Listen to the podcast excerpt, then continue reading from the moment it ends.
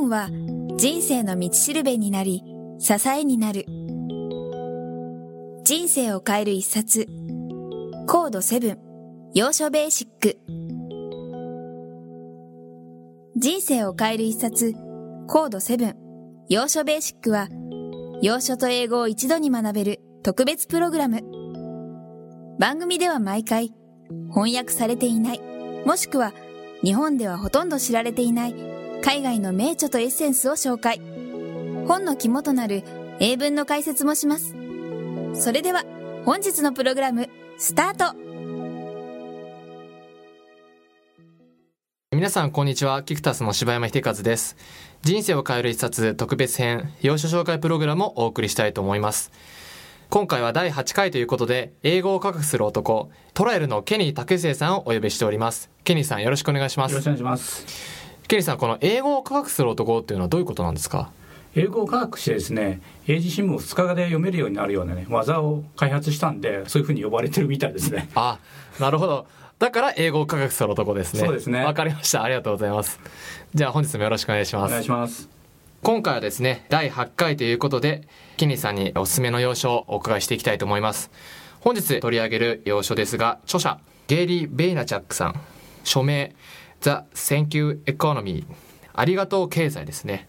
ケイさん、この本なんですけども、著者のゲイリーさんが書かれていますが、この方はどういった方なんでしょうか？ゲイリーさんはネット酒屋です。ネット酒屋でもものすごい規模のネット酒屋で、ソーシャルネットワーキングですとか動画を利用した全米ナンバーワンの会社の社長さんです。で、彼はですね、ネットを駆使した商売の構造について、 Crush It、ゲイリーの稼ぎ方という本を出しています。日本で翻訳されています。で今回の「 The Thank You Economy」は今年の3月に出たばっかりでまだ日本の訳はないです。なるほど。この「 The Thank You Economy」なんですけどもどういった本なんですか？えーとですね、前の本がですねあの彼の個人的な体験その彼がワインのことについてお話ししてどうやって売り上げを伸ばしたかパーソナルブランディングだとかそれにまつわる YouTube とかのインターネット技術コンテンツ作成の仕方自分のプラットフォームを持ってどうやって商売していくのかについて書いてベストセラーになってます。2009年ウォル・ジャーナルニューヨーク・タイムズのベストセラーになってますけれども非常に売れた本なんですけども今回の本は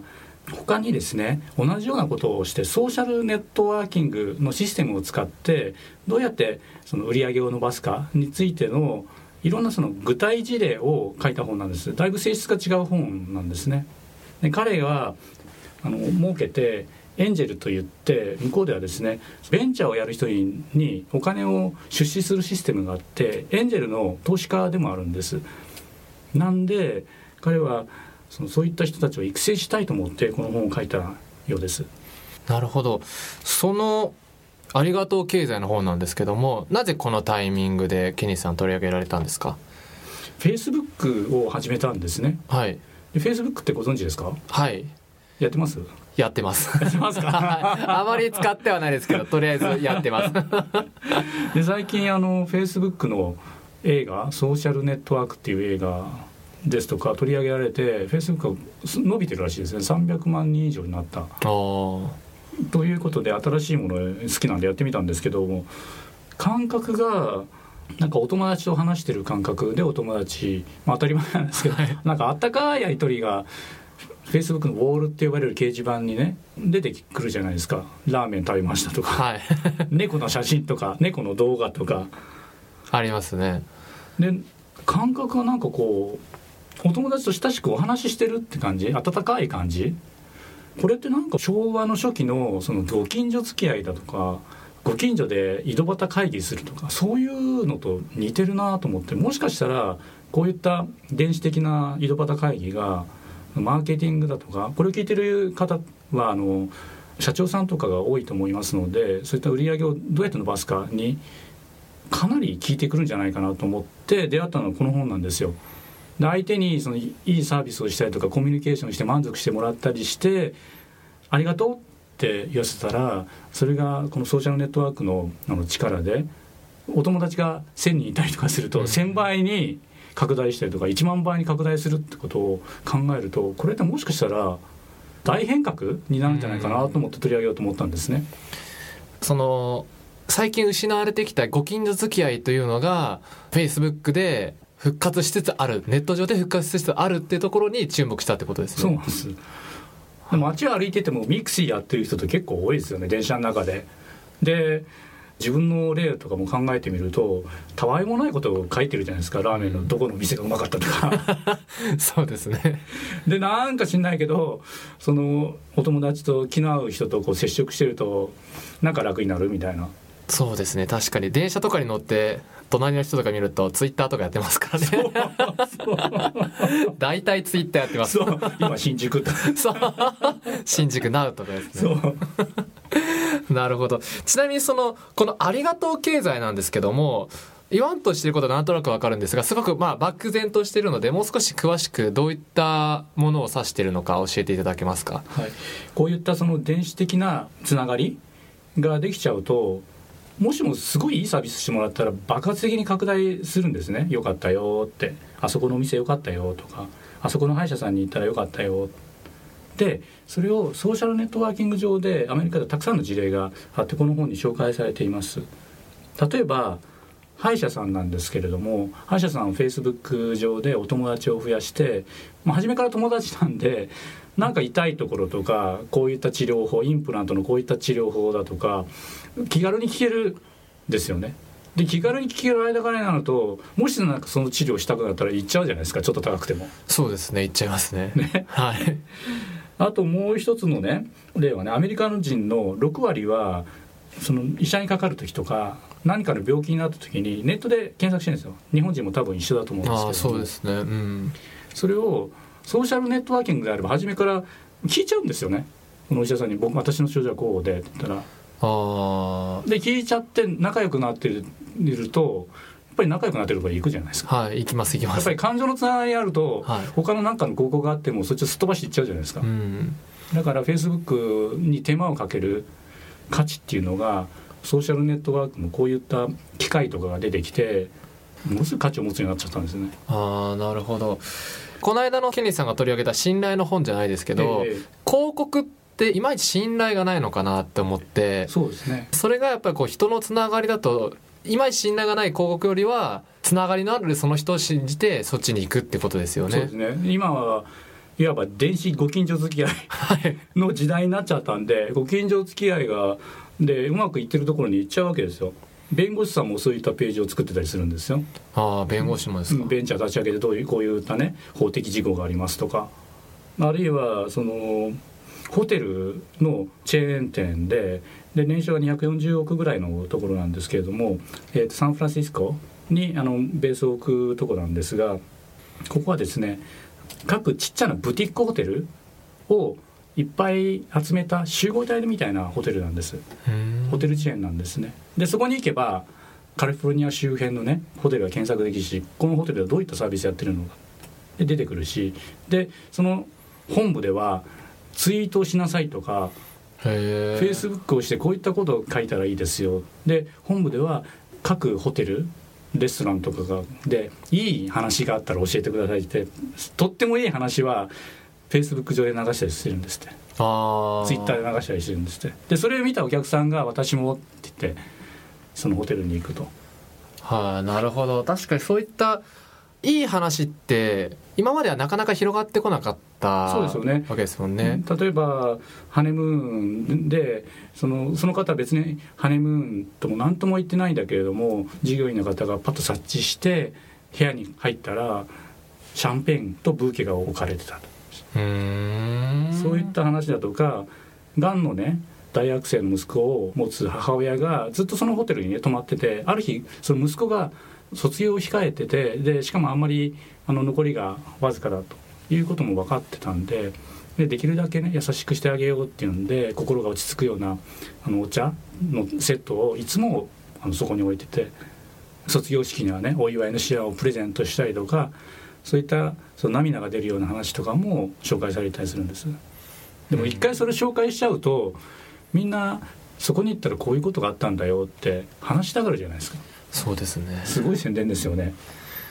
いやすごいですね。よりそのサービスが本質的なところに近づいてきてるのかなって思ったんですけども、うん、高級サービスはリッツ・カールトンだけじゃないってことですね。あリッツ・カールトンってすごいっていうイメージがあるけれどもそれ並みのねサービスをアメリカ中で始めちゃったんですね。しかもソーシャルメディアを使って。だからこの本の題名は「 The Thank You Economy ありがとう経済」なんですありがとうって思って買いに行く。でサービス受けてありがとうっていう。でそのありがとうが電子井戸端会議で ばらまかれる。あー拡散していくってことなんですでねよく有名な経営コンサルタントさんとかが5年後には世界が違ってしまうだろうと。ビジネスのやり方を変えなくちゃダメですよ。ってよく言われてる方いらっしゃいますけれどもその一つがもしかしたらこのありがとう経済なんじゃないかなと思います。お客様と会社や従業員の間でありがとうが介在してるってことですね。そうですね。でそれがこうどんどんどんどん広がっていってそのありがとうを求めてまた新しいお客さんがやってくるっていう、はい、サービスは高度化しますよね。そうですね。より本質、まあ、小手先の技術ではこうやっていけなくなってしまいますよね。そうですね。本当にいいところじゃないとうん。商売できなくなる、逆に本当に良かったらそれが1000倍にも1万倍にも拡大すると。なるほど。本物と偽物がこれから大きく振り分けられていくような時代になっていくということですそうですよね。ねだからソーシャルメディアをねあの使ってうまく商売しようと思ってコンサルタントさんとかにあるいは PR 会社さんに頼むっていう事例がアメリカでいっぱい流行ったんだけれどもことごとく失敗してるんですって。それは内部から変えないと見破られるからなんですよ。そうですよね。結局内部の人がとてもツイートして、え なんだこの会社みたいな形でしたら もうそれがバレちゃうわけですもんね。そう。それで今アメリカで重要になってるのはチーフカルチャラルオフィシャーっていう企業の文化のチーフとなる司令官チーフカルチャラルオフィシャーという役職 CCO とかあとリレーションシップコンテクストバリューというつながりの価値を測定する数値化したりとかするそういったものがねもてはやされている。そういったものがないと企業としてやっていけなくなっているんですよ。そうするとこれからはまあ消費者にとってはかなりいい時代にはい。近づいていくってことですね、えなるほどありがとうございます。それではここでですねあのいつものように人生を変えるフレーズをケニーさんにお伺いしたいと思うんですけども今回はどういったフレーズですか？ええ今回もあのありがとう経済の中でビビッとくるフレーズをなるほど。ご紹介します。はい。アマゾンのはい。社長、ジェフ・ベゾスさんの言葉です。If I had a nickel for every time an investor told me this wouldn't work. 意味はもしいつも私がニッケルこれは金属の塊ですね。を持っていたならば投資家はこれを役に立たないだろうと言っただろう。つまりアマゾンはやり始めた頃はインターネットで本なんて売れるもんかと思われていたんですよ。うん。だから誰も投資しなかったと。でいつも起業家っていうのはこういう目に遭わされてるもんだっていうことなんですね。ニッケルって鈍い金属なんですけれども500円玉とかに使われている、あと携帯電話の電池にも使われてたりします。でそういったものをポケットとかに入れてなななんだとかって思うじゃないですか、はい。ニッケルの塊を、はい。ニッケルの塊にしか見えないんですよ投資家には、うん。素晴らしいアイデアとか素晴らしい機械だとかそういう投資家魂をくすぐる言葉ですね。でえ文法なんですけれども、はい。えっとこれを家庭法加工といって万一のことの過程ですね。ジェフ・ベゾスさんがいつも日系の金属の塊を持ち歩いてるわけないじゃないですか。だからもしそうした場合があった時っていうことを家庭法加工というもので使います。I had a ニッケル had ですね。で had に対応してトールドと確保できてますね。習いましたよね。はい。高校生でしたっけ、今思い出しましたね。たはい。ですのでどこまでが家庭の部分ででその場合はこうなりますという「If I had a nickel for every time」ここまでで1回切りますと。もしニッケルをいつも持っていたとしたら「An investor told me this wouldn't work」「investor told me」までが来て投資家は私に話すで1回切ってこれは役に立たない「wouldn't work」は役に立たないという意味ですのでとなります。なるほどありがとうございます。今回もですね非常に面白い本とフレーズをご紹介していただきました。ぜひですねこのありがとう経済これからの日本やですね世界に広まっていく経済が参考になるのではないかと思います。今回取り上げたご著書ですね著者ゲイリー・ベイナチャックさん本が The Thank You Economy ありがとう経済です。ケニーさん今日もありがとうございました。ありがとうございました。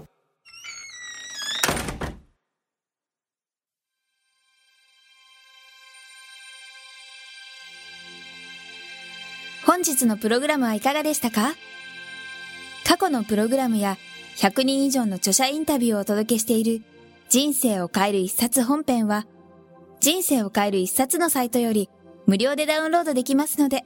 ぜひお聞きください。サイト URL は kiqtas.jp スラッシュ book キクタス .jp スラッシュブックをご覧ください。Google で人生を変える一冊と入力いただいてもアクセス可能です。本日も最後までお聞きいただきありがとうございました。それではまたお耳にかかりましょう。ごきげんよう。さようなら。この番組は、キクタスの提供、若菜はじめ、ごきげんワークス制作協力、宮浦清志音楽、清水夏美ナレーションによりお送りいたしました。